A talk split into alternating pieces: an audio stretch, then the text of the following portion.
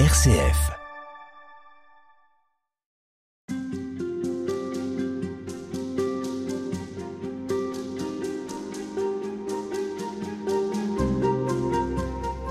Dietrich Bonhoeffer est l'un des plus grands théologiens du XXe siècle, un homme reconnu pour son œuvre dans toutes les églises chrétiennes. Pasteur luthérien, résistant au nazisme, il fut exécuté le 9 avril 1945 dans un camp de concentration après une longue période d'emprisonnement. Dietrich Bonhoeffer fut un théologien de renom, mais il reste avant tout un témoin qui a choisi de suivre le Christ jusqu'au bout par conviction et fidélité à un amour qui le précédait. Il nous laisse un héritage humain et spirituel important et cette semaine, je vous propose d'évoquer son œuvre en compagnie d'Henri Motu, professeur émérite à la faculté de théologie pratique de Genève. Henri Motu, bonjour. Bonjour. Vous êtes un, spécialiste de Bonhoeffer, traducteur de ses écrits chez Labor et Fides. Je cite aussi votre livre, Dietrich Bonhoeffer, paru aux éditions du Cerf. Pour ouvrir ces entretiens, il va falloir retracer le portrait de cet homme que tout le monde ne connaît pas. Il naît en 1906 dans une famille protestante allemande. Tout à fait. Il naît en effet dans une famille protestante euh, de la haute bourgeoisie. Et donc, c'est une famille euh, d'intellectuels, professeurs, médecins, juristes. Euh, et dans cette famille, au fond, les gens sont pas euh, pratiquants vraiment, ce sont des protestants culturels. Et donc euh, le jeune Bonhoeffer, euh, très tôt, va décider de devenir pasteur. Ses frères et sœurs se moqueront gentiment de lui d'ailleurs. Ils lui diront en substance pourquoi tu veux faire de la théologie? Et puis il dira mais il dira non non mais je sais que l'Église va mal mais je la réformerai. Donc, euh, vous voyez, dès son jeune âge, c'était un homme euh, qui voulait changer les choses. Je crois que la mort d'un de ses frères l'a énormément touché. Oui, Walter, oui, euh, un, de ses frères, en effet, qui est mort sur le... Le front en 18. Sur le front, exactement. C'est peut-être de là que Bonnefer, d'ailleurs toute sa famille, seront des gens opposés évidemment à la guerre et à toute guerre. C'est pour ça que Bonnefer, dans sa jeunesse, sera pacifiste.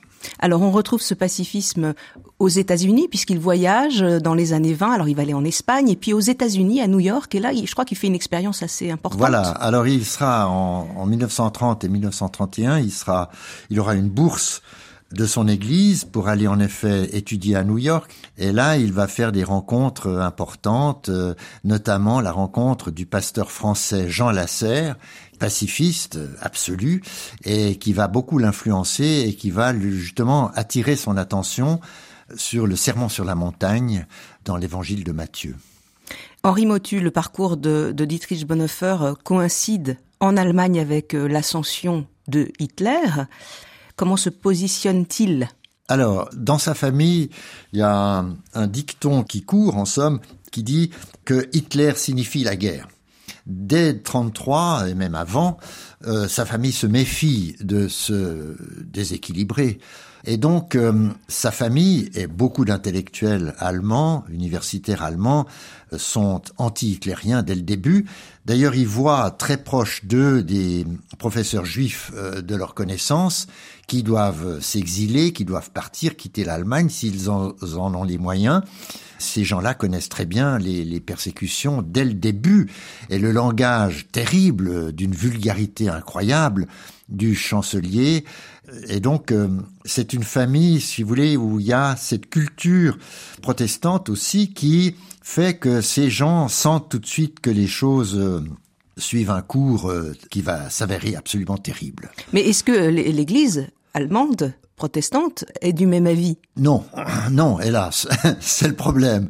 C'est la raison pour laquelle Bonhoeffer, tout jeune encore, hein, il est très jeune, va rejoindre les rangs de ce qu'on appelle l'Église confessante. Alors c'est quoi cette Église confessante? Alors l'Église confessante, ça a été euh, un mouvement consistant à protester contre le renvoi des pasteurs juifs d'ascendance juive de l'Église. Ça a commencé comme ça parce qu'on a appelé ça le paragraphe arien, c'est-à-dire euh, l'hitlérisme commence à, à, mettre à la retraite ou à persécuter les professeurs juifs, les médecins juifs, etc. Et, les pasteurs. Pardon Et les pasteurs. Et les pasteurs. Et alors, l'Église dit, enfin, certains dans l'Église disent, maintenant ça suffit. Et donc, euh, le jeune Bonnefer va suivre Martin Niemöller, et qui est à l'époque le pasteur résistant numéro un, fondateur justement de ce courant, c'est un courant dans l'Église protestante, l'Église confessante, et c'est ce Martin Niemöller, très connu par les journaux européens, etc., beaucoup plus que Bonnefer. Personne ne connaît Bonnefer, il est tout jeune, euh, il sort pratiquement des études, il n'a pas de paroisse, etc., tandis que Niemöller est vraiment euh, un leader. Et Niemöller, va être emprisonné euh, depuis 1937 jusqu'à 1945 dans euh, des camps de concentration.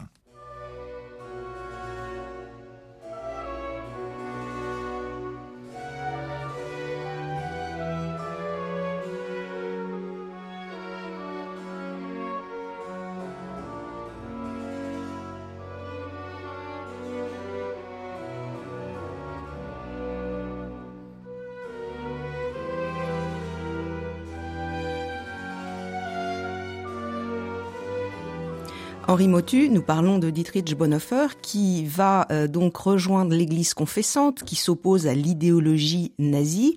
Il crée un, un séminaire très jeune il veut donc euh, euh, former des, hommes pour pourquoi exactement? Oui, alors à l'intérieur de l'Église confessante, on a décidé de créer des séminaires pastoraux, comme on les appelle, c'est-à-dire après les études universitaires, former des jeunes pasteurs dans le sens euh, confessant, comme on disait, c'est-à-dire dans le sens pratiquement anti-hitlérien. Et Bonhoeffer, il ne l'a pas créé lui-même, il a été nommé directeur de ce séminaire pastoral à Finkenwalde, et là il va pendant pendant deux, trois ans, former euh, des jeunes pasteurs. Mais à quoi exactement? À la résistance? Oui, enfin d'abord ils vont étudier les textes, le sermon sur la montagne. C'est de là que viendra son livre euh, très célèbre Le prix de la grâce, où il analyse le sermon sur la montagne et ses conséquences pour ces jeunes pasteurs, pour essayer de les diriger vers le sens de la résistance. À vrai dire, je dis résistance, c'est peut-être un peu exagéré.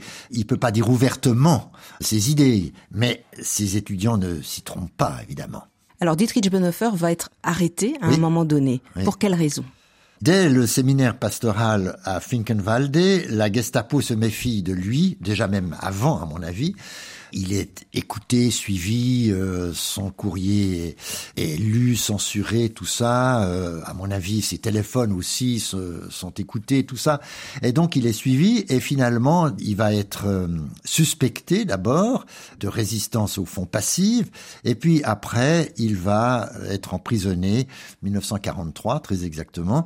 On l'accuse de, de, conspiration Oui, de conspiration. C'est-à-dire, c'est non, on l'accuse plus exactement de démoralisation de l'armée. C'est plutôt cela, parce qu'il faut bien comprendre que Bonhoeffer ne voulait pas obéir à la conscription.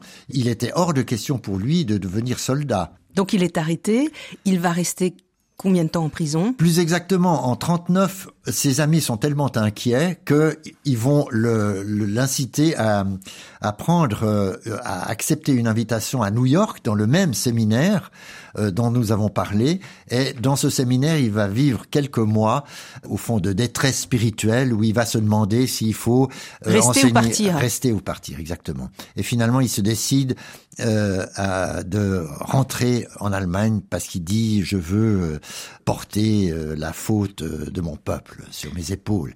Et donc, il va rentrer à ses risques et périls. C'était très dangereux. Et donc, il va être protégé pendant un temps par le service de contre-espionnage au service duquel on le met pour le protéger justement. Mais peu à peu, la Gestapo va quand même euh, découvrir le poteau rose, si vous voulez, et va l'emprisonner. Alors, il est emprisonné. Il écrira dans sa prison des, des, choses euh, très importantes, magnifiques. On aura l'occasion d'y revenir. Voilà. Il s'est fiancé juste avant. Oui, juste avant, oui et il va finir par être exécuté. Exactement, à Flossenburg, dans un camp de concentration du sud de l'Allemagne. Il n'a pas 40 ans Exactement, il a 39 ans, exactement. C'est terrible. C'est, il est très jeune encore. Et tout ce qu'il a fait, c'est extraordinaire. Est-ce qu'on peut dire que c'est un martyr protestant? Alors le mot martyr. Euh... Bon, c'est pas à sa place. Oui, il n'aurait pas aimé ça. Lui, il n'aurait pas aimé ça. Mais en fait, c'est bien un martyr. Oui, oui, oui. Il avait conscience de, de cette vie qui allait sûrement euh, s'arrêter. Oui, alors à propos de martyrs, je reviens juste sur votre phrase, c'est compliqué parce que l'Église allemande, y compris après la guerre, a refusé de le considérer comme un martyr chrétien. Il disait c'est un martyr, mais un martyr politique à cause de la conspiration dans laquelle il a trempé, nous reviendrons là-dessus. Donc, vous voyez, c'est compliqué. À l'époque, euh, les gens disaient non, non, non, non, c'était un traître à l'Allemagne, c'est tout. Et sa mort, ben, c'est tout ce qu'il méritait, avec les conjurés du 20 juillet 44, tous exécutés. Donc, vous voyez, euh, c'est compliqué. Il a fallu du temps pour le réhabiliter. Oui, c'est très tard. En fait, c'est très, c'est un peu comme la Shoah, si vous voulez. C'est, c'est, c'est très tard, assez tardivement qu'on a pris conscience de la Shoah. De même, les églises allemandes ont changé d'opinion peu à peu et dans les années 60, euh, finalement, grâce à son disciple et ami Ebrard Bethke, qui a édité ses textes, euh, grâce à ça, peu à peu, euh, ce qu'on appelle en Allemagne le Widerstand, c'est-à-dire tout le mouvement de résistance, est devenu très connu et très apprécié évidemment euh, de, des Allemands, des églises allemandes et jusqu'au gouvernement.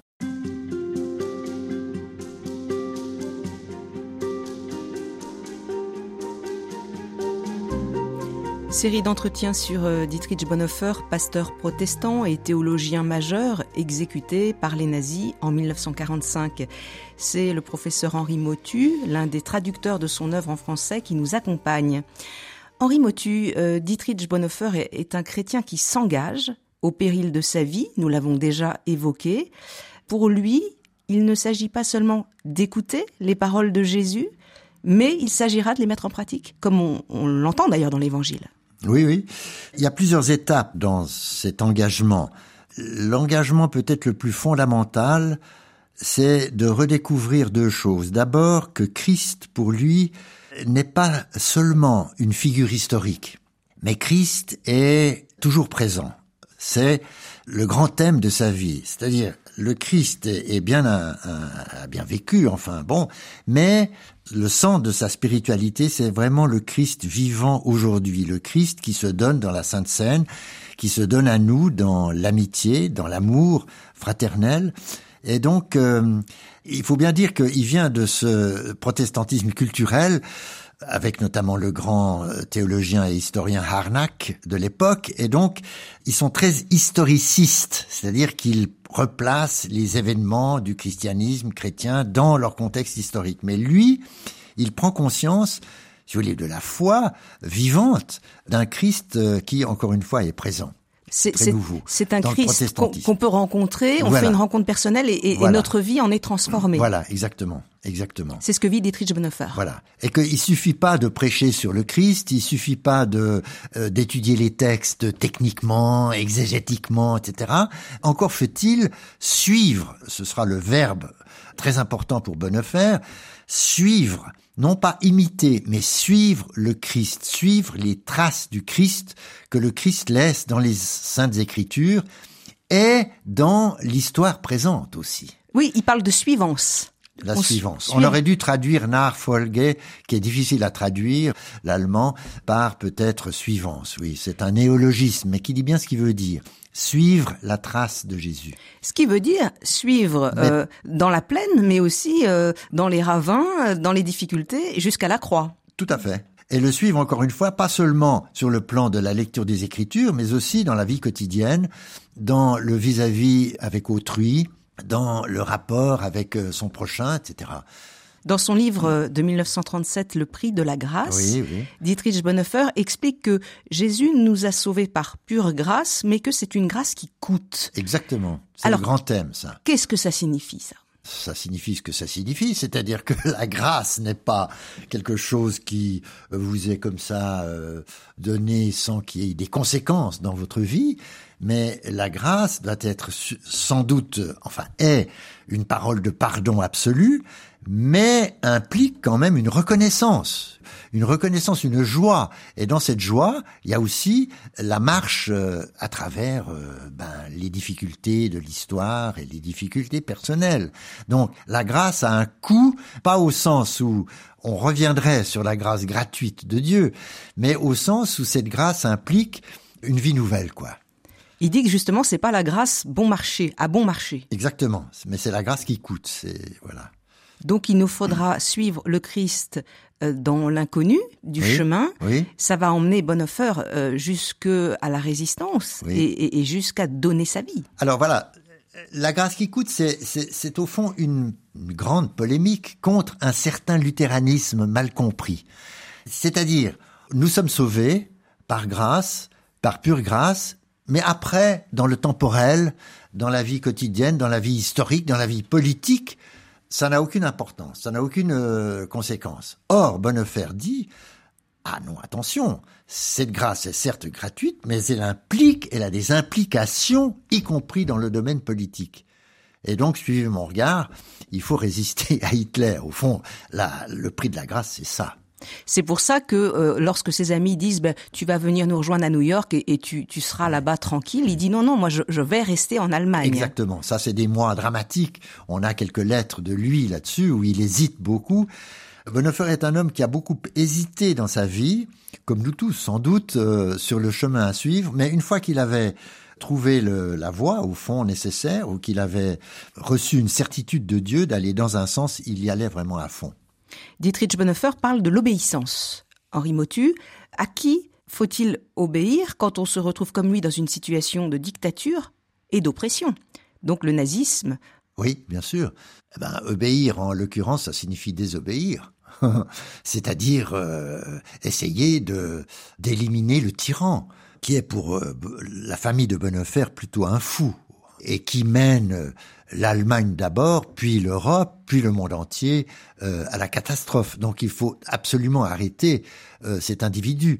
Et c'est la raison pour laquelle il s'est engagé comme il l'a fait. Donc obéissance au Christ, mais désobéissance civile vis-à-vis d'une autorité politique usurpée.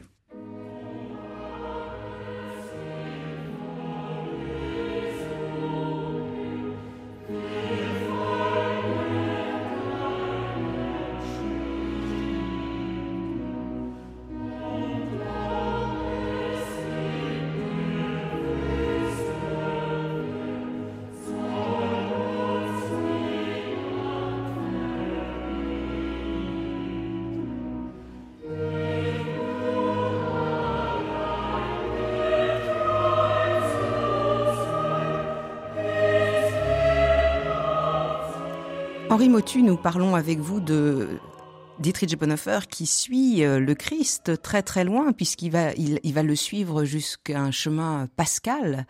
Il va donner sa vie, on, peut dire ça, parce que résister euh, dans son contexte euh, allemand, c'était bien sûr prendre un risque terrible. Et quand il va en plus faire partie des personnes qui, qui s'attaquent directement à Hitler, là, il se, il se grille totalement.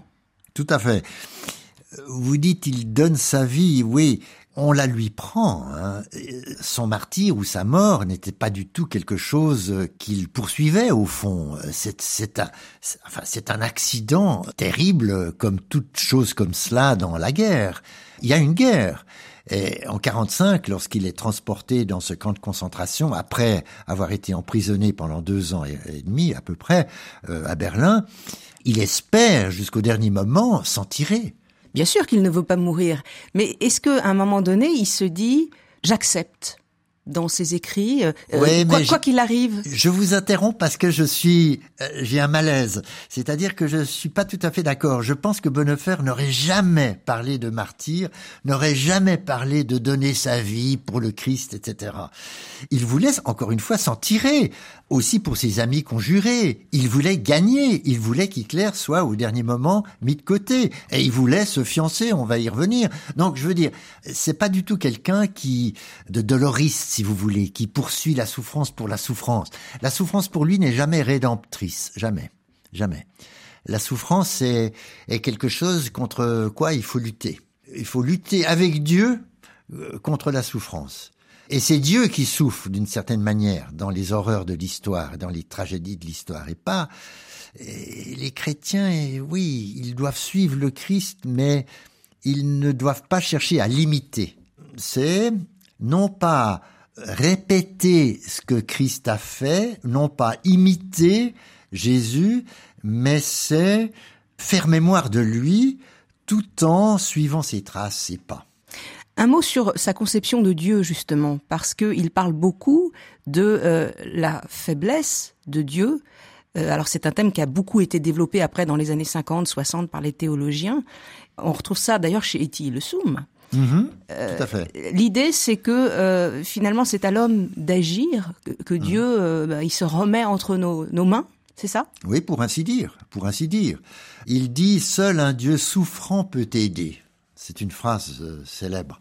Comment vous le vous l'entendez Seul un Dieu souffrant. Je crois que c'est une une charge à fond contre le Dieu tout-puissant des chrétiens, du credo. Au fond, il n'y a pas de toute puissance de Dieu. Et il faut voir ça dans le contexte historique. Dieu ne répond pas à nos appels. Et Dieu ne sauve pas euh, les Juifs. Et Dieu euh, n'arrête pas cette guerre horrible ces bombardements incessants, etc. Il faut se remettre dans le dans la situation historique. Et donc euh, Dieu finit finit par souffrir de ce que font les hommes de cette terre. Mais oui, mais alors, où se situe la puissance de Dieu, justement, dans, dans cette situation Elle est dans la, la puissance de Dieu, c'est dans sa faiblesse. C'est un paradoxe absolu. On est dans le paradoxe. Plus Dieu souffre, plus il est puissant, d'une certaine manière. Mais c'est en souffrant qu'il est puissant. C'est une réinterprétation de la toute-puissance de Dieu. Dietrich Bonhoeffer euh, va finir euh, dans la prison pendant quelques temps, et puis il sera euh, condamné. Dans la prison, qu'est-ce qu'il euh, dit sur justement la suivance du Christ dont nous avons déjà parlé Est-ce qu'il il a évolué pendant toutes ces années? Qu'est-ce qu'il va dire de, plus important sur euh, sa fidélité au Christ? Alors, ce qui est intéressant dans la prison, c'est qu'il n'y a pas seulement des, des, lettres à son ami Betke, mais à ses parents, à sa fiancée, mais qu'il y a aussi des poèmes. Et notamment, il y a un très beau poème vers la fin de la prison à Berlin qui s'appelle Puissance bienveillante. Et qui dit quoi alors? Puissance bienveillante, c'est la certitude que Dieu ne nous abandonne pas au sein même de cette histoire tragique, qu'il demeurera, demeurera avec nous jusqu'à la fin. C'est un poème qui est presque une prophétie de sa mort, au fond, mais en même temps une grande confiance puissance bienveillante, il faut voir ça par rapport aux puissances démoniaques et maléfiques de l'hitlérisme, voyez. C'est un très beau poème. Un autre poème aussi très beau, c'est Qui suis-je? Qui suis-je Et il se demande euh, finalement euh, s'il est fort, s'il est faible, s'il est conjuré pour le Christ, s'il est conjuré politiquement seulement, etc. Vous voyez, il se pose beaucoup, beaucoup de questions dans ses poèmes. C'est des textes très beaux qui sont importants parce qu'il y a une veine littéraire chez Bonhoeffer.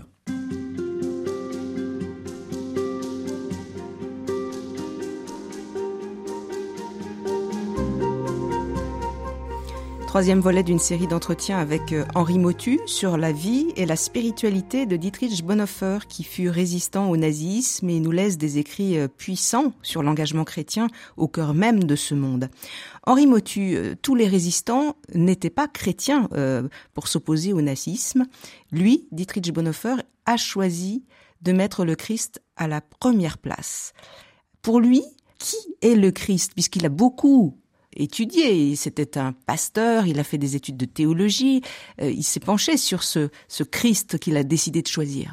Bien sûr, la personne du Christ est centrale, mais avant de dire ça, il faut bien dire que les conjurés avec lui étaient souvent des gens, des humanistes, euh, des juristes, beaucoup de juristes, mais qui n'étaient pas pratiquants, qui n'étaient pas chrétiens. Il faut pas s'imaginer un groupe, euh, comment dire, de piétistes qui décident une fois, un jour, euh, de s'en prendre à Hitler. Voilà, voilà. Non, non, non, non. Ce sont des militaires sur le front de l'est qui complotent contre Hitler. Il y a des juristes beaucoup. Il y a un problème de droit, l'état de droit, n'est-ce pas? Donc, il faut pas s'imaginer un milieu homogène euh, chrétien.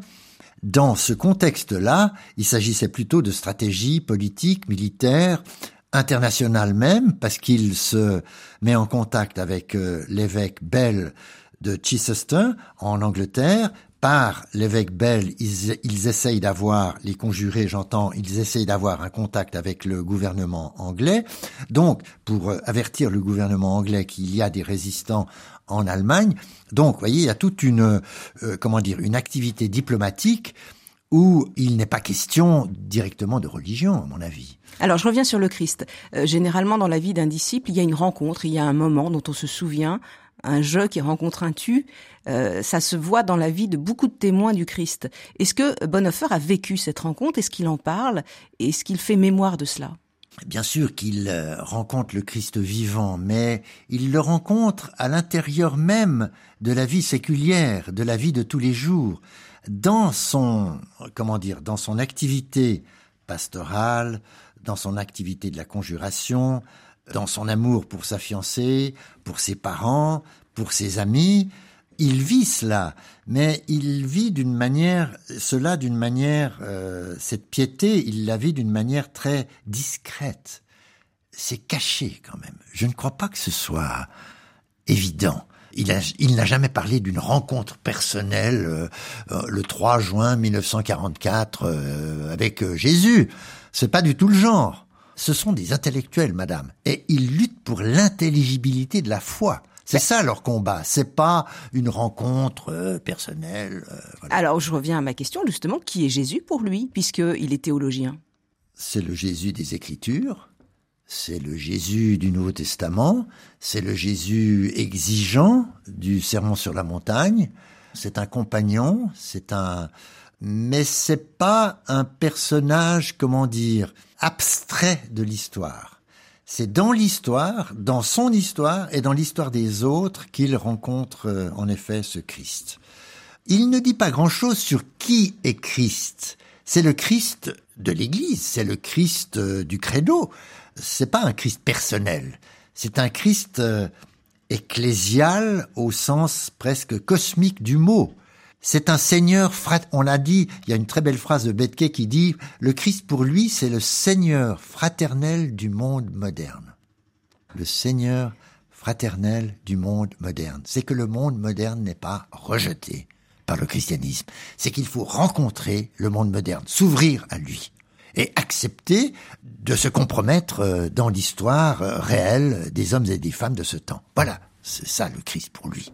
Il insiste beaucoup là-dessus. Il dit d'ailleurs que des chrétiens qui n'ont qu'un seul pied sur terre risquent d'avoir qu'un seul pied au ciel. Absolument. Et il a bien raison de dire ça. il a bien raison. Il y a une certaine piété de la terre, en effet. L'amour de la terre. Plus exactement, fidélité à la terre. Donc, la fidélité à la terre, ça signifie que Dieu bah, s'est incarné et continue d'être vivant, n'abandonne pas l'histoire et la terre.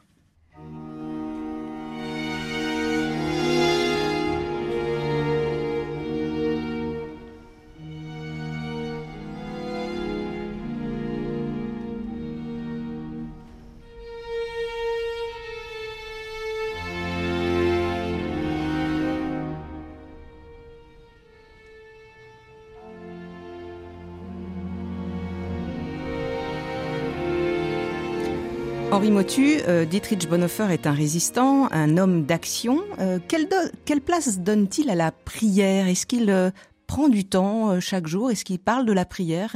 Quelle place a cette prière pour lui?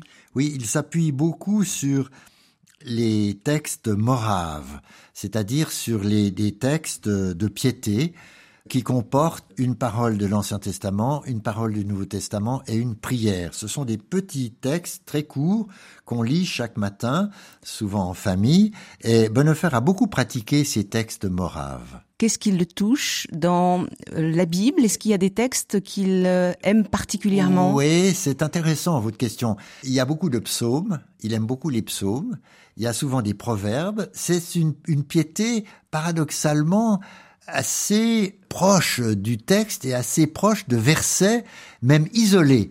Donc, contrairement à sa théologie, qui est pour lire la Bible dans son, dans sa totalité, là, pour sa piété, il est plutôt attaché à un ou deux versets. C'est très drôle de voir ça. C'est un peu paradoxal. Et puis après, il y a le Nouveau Testament. Bon, c'est plus classique. Et il y a des prières de classiques, enfin, de père de l'Église, etc. Mais il y a des moments pour lui de prière le matin. Le matin et le il s'organise. Le euh, matin et le soir, oui. Le matin et le soir. Et dans la prison, il priait? Oui, oui, oui, oui quand, il parle à sa, à sa fiancée, il dit oui, on prie euh, le même texte euh, un peu au même moment euh, et ça m'émeut, dit-il, etc. Nous sommes unis, quoi, par la prière. Exactement, exactement. Alors, dans une lettre justement à sa fiancée, il écrit hum. prier et suivre le Christ, les deux vont ensemble. L'un n'existe pas sans l'autre. Oui. Comment vous interprétez cette parole? C'est que la prière est très importante quand même pour ces gens-là. Mais encore une fois, il n'en parle pas, c'est-à-dire c'est, c'est discret, c'est personnel. Il ne va pas en, en faire beaucoup état. Mais je sais que, enfin, nous, on sait qu'il s'appuyait sur ces textes de l'Église morave, qui est une des branches du protestantisme historique. Mais prier et suivre le Christ, quel lien entre la prière et la suivance dont nous avons déjà parlé? Ben, c'est de nouveau la grâce qui coûte, c'est de nouveau le même thème continu chez Bonhoeffer, qu'on ne peut pas prier en soi ou entre nous sans s'engager dans le monde et pour le monde. C'est l'engagement qui est toujours présent. Il n'y a pas de prière sans amour euh, du monde. On prie parce qu'on aime le monde. On prie parce que on déclare sa solidarité et sa fidélité à la terre. Il donnait aussi, Dietrich Bonhoeffer, beaucoup d'importance au silence. Il en parle dans, dans ses écrits.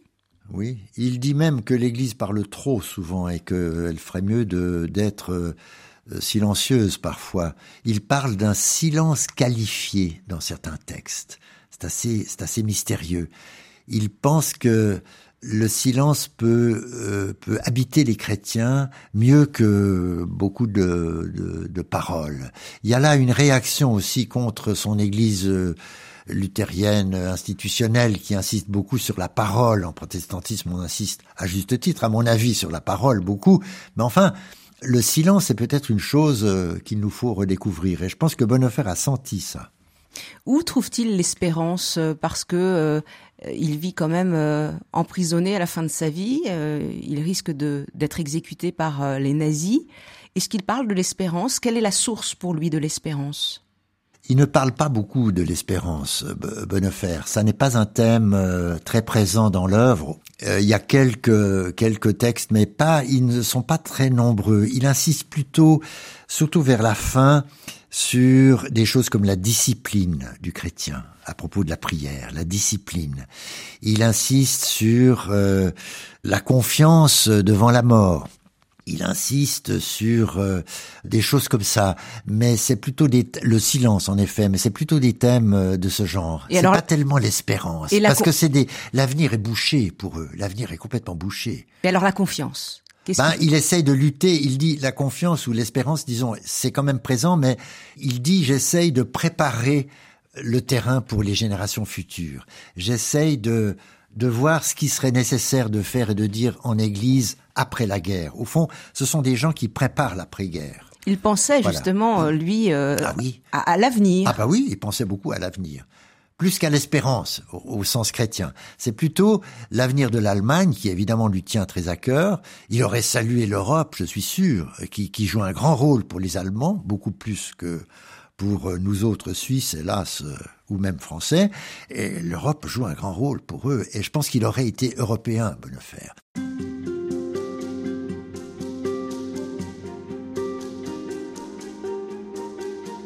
Suite de nos entretiens sur Dietrich Bonhoeffer avec vous, Henri Motu. Euh, Dietrich Bonhoeffer fut un, théologien brillant, c'est aussi un, un, pasteur, un connaisseur de l'âme humaine. Il décrit notamment assez finement la vie communautaire, les enjeux de la vie communautaire dans un petit ouvrage sorti en 1938 qui s'appelle De la vie communautaire.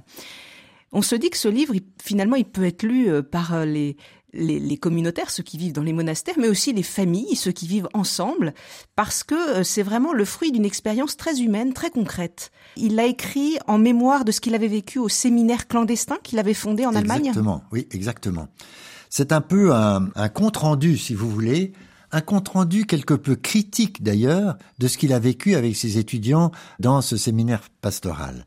C'est critique dans le sens où il dit, au fond, la communauté peut être vue sous deux angles, sous deux perspectives. La première perspective serait la perspective qu'il appelle psychique, c'est-à-dire en gros une perspective de fusion entre les gens. Tandis qu'il y a une autre perspective qui voit la communauté dans un sens spirituel, c'est-à-dire dans un sens où, à l'intérieur de la communauté, on garde les distances, une saine distance entre les gens et où l'on refuse l'aspect fusionnel de l'amour. Oui, il dit que les communautés psychiques sont fondées sur les affects. Oui, Donc, euh, euh, attraction, répulsion, tu me plais, Voilà, tu me déplais. Voilà. Hein, ça, on trouve ça dans, dans toutes les communautés humaines. oui. Et puis la communauté spirituelle, c'est c'est le Christ qui est là au centre et qui fait Exactement. qui fait tiers. Exactement. Le Christ se tient entre toi et moi, dira-t-il. En effet, le tiers, ça c'est une idée très importante, la médiation du Christ. On passe par le Christ pour rencontrer autrui. On ne rencontre pas autrui directement, d'une façon immédiate. Ça c'est très important pour lui. La médiation du Christ. Oui, oui. Le troisième personnage.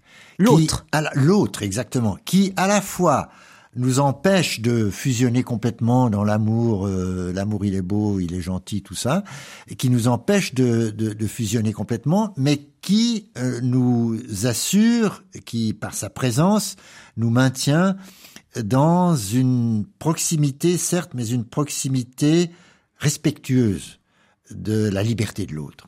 Donc, on ne se réunit pas en communauté parce qu'on est amis, parce qu'on pense la même chose, parce qu'on a le même idéal, Exactement. mais ceux qui font de la fraternité, c'est Jésus-Christ. Exactement. Donc, on peut ne pas avoir du tout d'affinité. Exactement. Et il dit, il faut être déçu par la communauté pour l'aimer. C'est-à-dire qu'il faut commencer par toutes ces déceptions quant à nos idéaux de, de société parfaite, euh, d'un monastère qui marche euh, comme sur des roulettes, si j'ose dire, etc. Vous voyez, il faut renoncer, ou d'une paroisse qui, qui marche à fond. Il faut renoncer à cette espèce de fantasme de la perfection. Mais c'est très important ce que vous dites, Henri Motu, parce que effectivement, dans une paroisse, dans une famille, dans une dans un monastère, on peut avoir une haute exigence, un absolu énorme, attendre tout des autres. Et vous vous dites, mais enfin, Dietrich Bonhoeffer dit, Oui. il faut désidéaliser. Exactement. Il faut passer par la déception. Et il faut passer par le principe de réalité, si vous voulez. Il faut se confronter à cela. Sinon, c'est la catastrophe. C'est-à-dire, c'est un, un idéal. Vous voyez, l'idéal de perfection, ça, ça court partout dans le christianisme, chez les chrétiens, chez nous-mêmes, etc. Il faut, il faut faire son deuil de ça. Mais c'est difficile, ça. Très. Parce que quand on a, on a justement investi, on attendait Oui, tout euh, d'un prêtre, d'une communauté. Mmh, euh, Très, J'ai eu une, de, mes grandes joies dans, dans ma vie, ça a été de parler dans les monastères de ce fameux texte de la vie communautaire. Et soit les moniales, soit les moines aiment beaucoup ce texte parce qu'il les aide énormément dans cette euh, vie réaliste, dans cette euh, vie communautaire réaliste. Le texte de Bonhoeffer aussi met l'accent sur euh, le pouvoir, l'abus de pouvoir possible dans les communautés. Oui, il parle de, de, de l'idéal du chef. Et là, on peut voir Hitler déjà en, en, en filigrane, parce qu'il dit il y a une conversion à Hitler qui est tout à fait d'ordre psychique, c'est-à-dire où je m'identifie au Führer, au, au chef, et où je perds complètement ma responsabilité et ma liberté. Et donc ce qu'il dit, c'est que ça peut aussi se jouer dans une communauté. Oui, tout à fait, tout à fait. Il peut y avoir un idéal faussé, dérive au fond de l'autoritarisme d'un chef.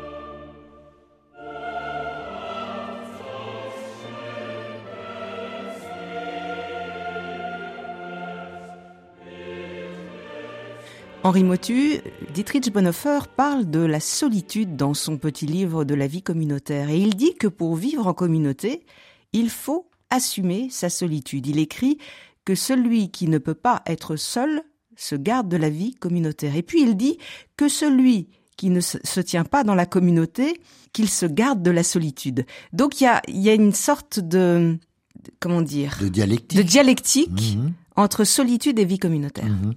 Tout à fait. C'est important ça. Être seul pour pouvoir vivre en communauté, ça veut dire quoi?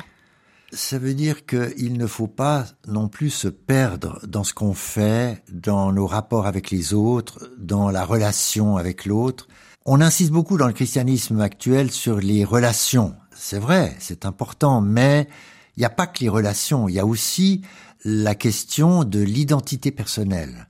Et je pense que, au fond, en d'autres termes, il faut garder mon identité pour pouvoir vivre en commun, en communauté, et en communauté, il faut aussi respecter l'identité de chacun. Et cette identité doit certes être ouverte sur la communauté, mais elle doit quand même être ferme euh, en elle-même, au fond. Donc on retrouve l'idée qu'il faut sortir de la fusion pour que chacun voilà. développe son identité. Et c'est pas toujours facile parce qu'évidemment l'autre m'énerve ou ne pense pas comme moi et a d'autres idées ou d'autres réactions et d'autres façons de, de, se tenir dans la vie. Et donc euh, c'est toujours une épreuve. La solitude est une épreuve. Et la vie communautaire aussi. les deux, les deux. Henri Motu, Dietrich Bonhoeffer parle également du, du pardon l'importance du pardon dans la vie communautaire. Et lui, il dit bah, que entre frères et sœurs, on, on peut dire oui. ce qui n'a pas été euh, mhm. l'aveu finalement mhm. des, des, manquements. Tout à fait. Et il plaide même pour la confession en protestantisme, c'est-à-dire il dit on devrait retrouver la confession euh, personnelle, interpersonnelle dans le protestantisme. Il dit entre frères et frères dans son langage de l'époque. On dirait aujourd'hui entre frères et sœurs. Et donc euh, il faut retrouver ce dialogue euh, pastoral avec euh, à la clé une lecture d'un psaume ou de la Bible et euh, du, de, l'attestation du pardon. Quand vous dites ça, retrouver, je crois qu'il faut retrouver ça. Mais quand vous dites retrouver, c'est-à-dire que ça a existé On l'a perdu, on l'a perdu la, la confession auriculaire dans le protestantisme, comme vous savez, contre les dérives de la confession euh, catholique, enfin, pour faire court. Et donc, ayant perdu cela, ou après la réforme, je crois qu'il faut récupérer un certain nombre de rites de ce genre qu'il faut sans doute moduler en fonction de la modernité, bien sûr. Mais ça veut dire euh, aller euh, dire à, son frère euh, pardon pour telle ou telle chose ou, oui, oui, ou se confier à lui ou à elle, oui, oui, tout à fait. Et ça, il le pratiquait dans, dans sa vie il communautaire. Il le pratiquait dans la, la maison de Finkenwalde, oui, tout à fait. Qu'est-ce qu'on peut dire aussi sur ce qu'il dit là dans la vie communautaire Qu'est-ce qui a retenu votre attention? C'est que le dernier chapitre est sur la Sainte Seine. Et ça, c'est intéressant, c'est-à-dire que le dernier, comment dire, le sommet du culte, c'est quand même, au fond, d'une certaine manière, la, la scène. Et donc, euh, en protestantisme, il veut redécouvrir aussi toute l'importance de ce sacrement.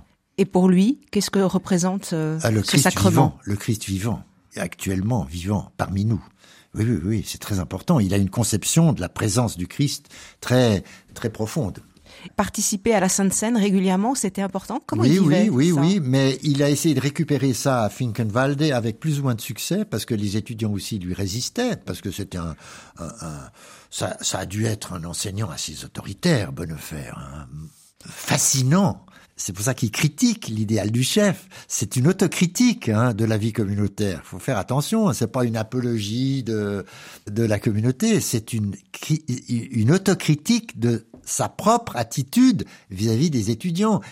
A posteriori, il s'est demandé, mais est-ce que je n'étais pas quand même une figure beaucoup trop paternelle, beaucoup trop envahissante, euh, voire autoritaire? Donc, c'est intéressant dans ce compte rendu.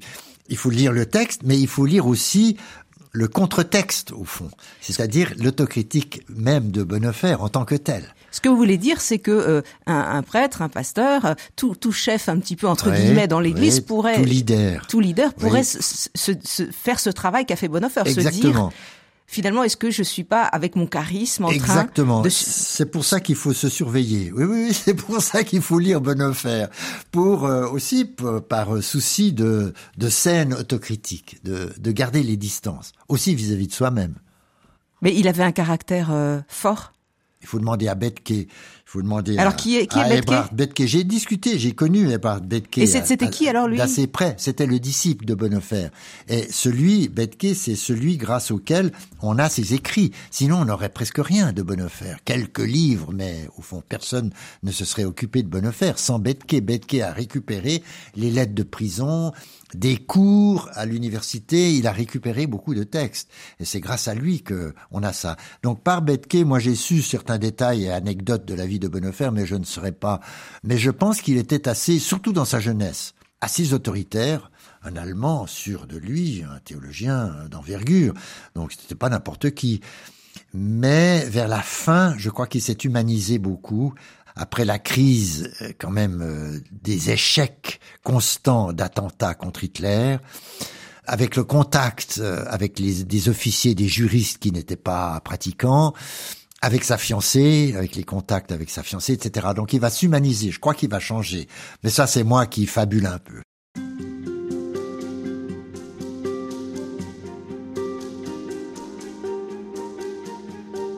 Nous refermons avec vous, Henri Motu, euh, notre dialogue au sujet du théologien Dietrich Bonhoeffer, qui fut un, homme de prière, un homme d'action, un homme engagé à la suite du Christ, ce qui le conduira euh, jusqu'à la prison et l'exécution euh, par les nazis en 1945, nous l'avons déjà évoqué.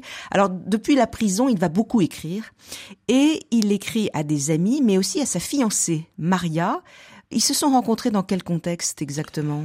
Bah, c'est à Fingenwalde qu'ils vont se rencontrer en Poméranie. Donc le séminaire là, le séminaire près de Stettin, c'était encore allemand à ce moment-là. Maintenant c'est polonais.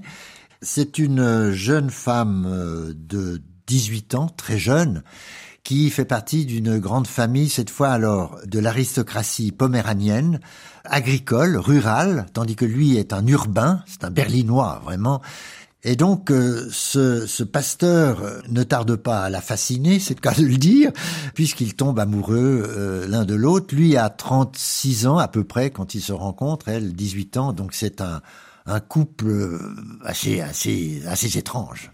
Et alors, un échange va, va se mettre en place et puis très vite, il rentre en prison, il est emprisonné. Voilà, presque en même temps, c'est-à-dire qu'il se fiance en, en, en, janvier et il est arrêté par la Gestapo en avril. Donc c'est très, ils se sont il raconte d'ailleurs euh, dans ses lettres euh, à Maria von Wedemeyer que qu'ils se sont à peine connus. Enfin, je veux dire.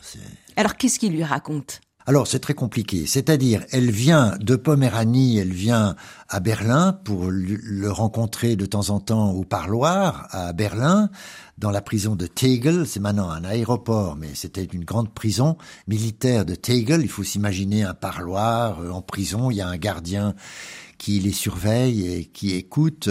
Et donc, ils se sont à peine donné un baiser, ils se sont à peine euh, connus, ils sont assis sur, euh, sur des chaises ou sur un banc, et ils peuvent euh, se dire que des banalités à cause du gardien et à cause du danger, évidemment, que peu à peu, Didrich et d'autres dans la famille révèlent à Maria. Maria ne sait rien au début de la conjuration pour des raisons de sécurité, pour des raisons de secret.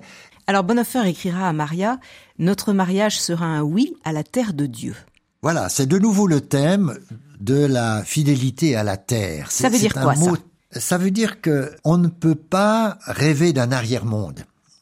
On ne peut pas rêver d'un monde meilleur, d'un royaume de Dieu quelque part. Non, il faut, comme chrétien, comme le Christ euh, qui est mort sur une croix, il faut non seulement s'engager, mais presque s'enterrer dans la terre. Il faut aimer.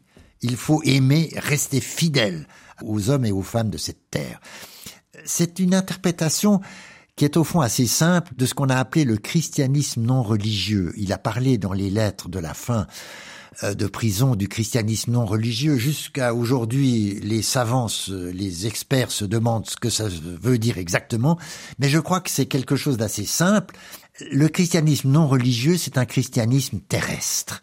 C'est un christianisme de l'an de ça.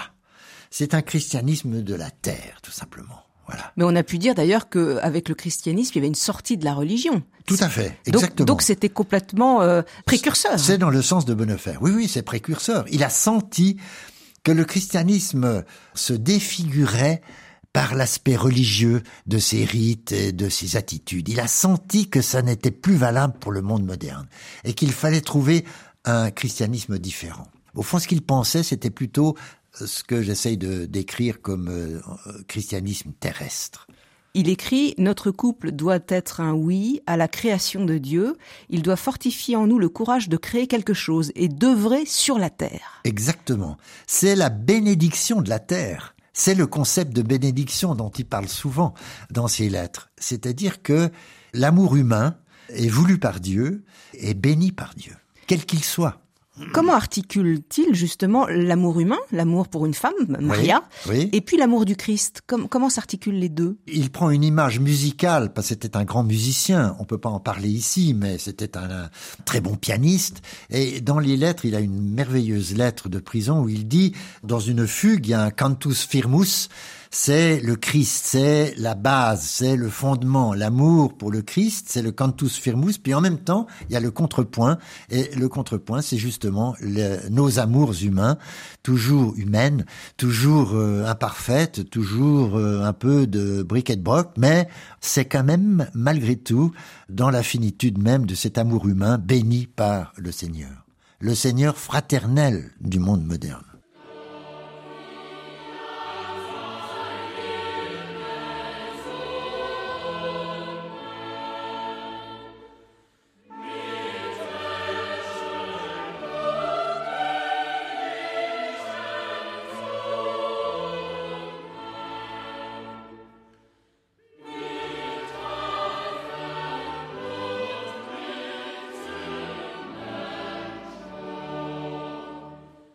Henri Motu, euh, Bonhoeffer utilise donc la métaphore du cantus firmus, donc euh, la voix principale dans un chant euh, polyphonique, hein, pour parler de l'articulation entre l'amour de Dieu et l'amour terrestre. Donc il est toujours là derrière cet amour de Dieu qui porte finalement toute chose.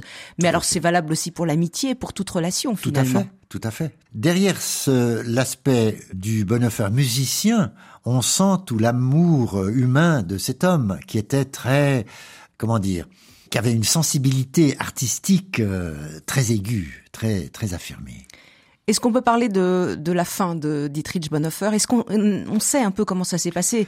Parce qu'il a été pendu, je crois. Oui, oui. On, sait des choses sur ces derniers. Oui, on a quelques détails. Oui, on a quelques détails. C'est-à-dire, euh, il y a un long, un long parcours que les militaires, la Gestapo et compagnie euh, lui feront faire depuis Berlin.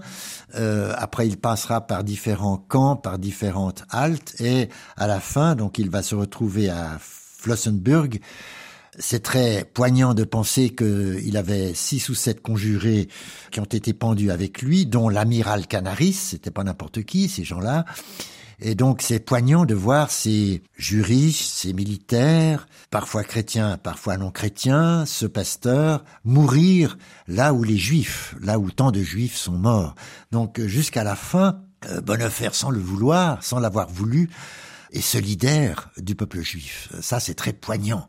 Lui qui avait beaucoup tant aimé l'Ancien Testament, ce que les chrétiens appellent l'Ancien Testament, la Bible hébraïque, c'est très, c'est très touchant de voir ça, de penser à ça.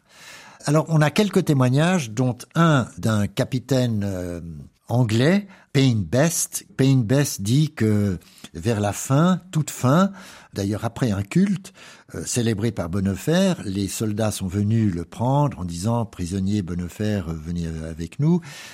Et il aurait juste dit à Payne Best à la fin, en anglais, pour moi c'est la fin, mais c'est aussi le commencement. Donc c'est très poignant. Il a dit ça en anglais à ce capitaine. Henri Motu, vous connaissez très bien l'œuvre de Dietrich Bonhoeffer. En quoi son œuvre peut nous rejoindre particulièrement aujourd'hui dans, notre période actuelle, euh, avec euh, l'incertitude d'un changement de monde. Euh, il y a aussi les, guerres. Qu'est-ce qu'il hmm. peut nous, nous enseigner? Moi, ce qui me touche beaucoup et ce qui continue de me fasciner chez Bonhoeffer, c'est son, je l'ai dit, son amour de la Bible hébraïque. Ça, c'est très important, je crois non seulement les prophètes, mais surtout les psaumes, les proverbes, les récits de l'Ancien Testament. Il interprète constamment le Christ en fonction de l'Ancien Testament. C'est très intéressant ça. C'est contre un christianisme un peu édulcoré, voyez, un peu euh, éthéré. Il est très, encore une fois, terrestre. Il veut que tout ça s'incarne dans, dans la réalité. C'est pour ça que la culture sémite lui parle. Exactement. Et alors sur la résistance? Je pense que pour la résistance, la grande leçon, c'est la raison. Il faut rester non pas raisonnable au sens un peu bébête de ce mot en français, mais il faut exercer sa raison toujours pour que dans nos actions, nous voyons non seulement, nous mesurions non seulement ce que nous faisons, mais aussi ce que nous faisons en vue de l'avenir. Est-ce que ça ouvre l'avenir ou pas, ce que je fais? Voyez? Euh, Est-ce que c'est prometteur? Est-ce que pour l'Église du futur. Est-ce que c'est important ou pas important? Comment faut-il se, se déterminer? Je crois que c'est très intéressant. Donc, en arrière, l'Ancien Testament, la Bible hébraïque, et en avant, l'avenir d'un christianisme qui se cherche et qui sans doute doit se renouveler ou mourir. Ah oui, carrément. Ah oui, carrément. Mais, mais il pensait ça? Oh, je suis sûr. C'est bien pour ça qu'il a, qu'il a écrit et qu'il a fait ce qu'il a fait. C'est qu'il avait le souci vraiment que dans ce changement de monde, le christianisme puisse... L'église de l'avenir, c'est littéral, c'est chez lui. Kirche der Zukunft. on finira avec ce mot en allemand. Un grand merci à vous, Henri Motu. Je signale que euh, votre livre, Dietrich Bonhoeffer, a été réédité aux éditions du CERF en 2010. Je signale aussi euh, chez l'éditeur Olivetan le livre de Frédéric Rognon, un de vos confrères, euh, Dietrich Bonhoeffer également, hein, paru dans cette collection. Et puis, je renvoie aussi à toutes les parutions de Labor et Fides que vous avez traduit, les œuvres intraduites par vous, Henri Motu. Merci. Merci à Alexandre Mollard à la technique.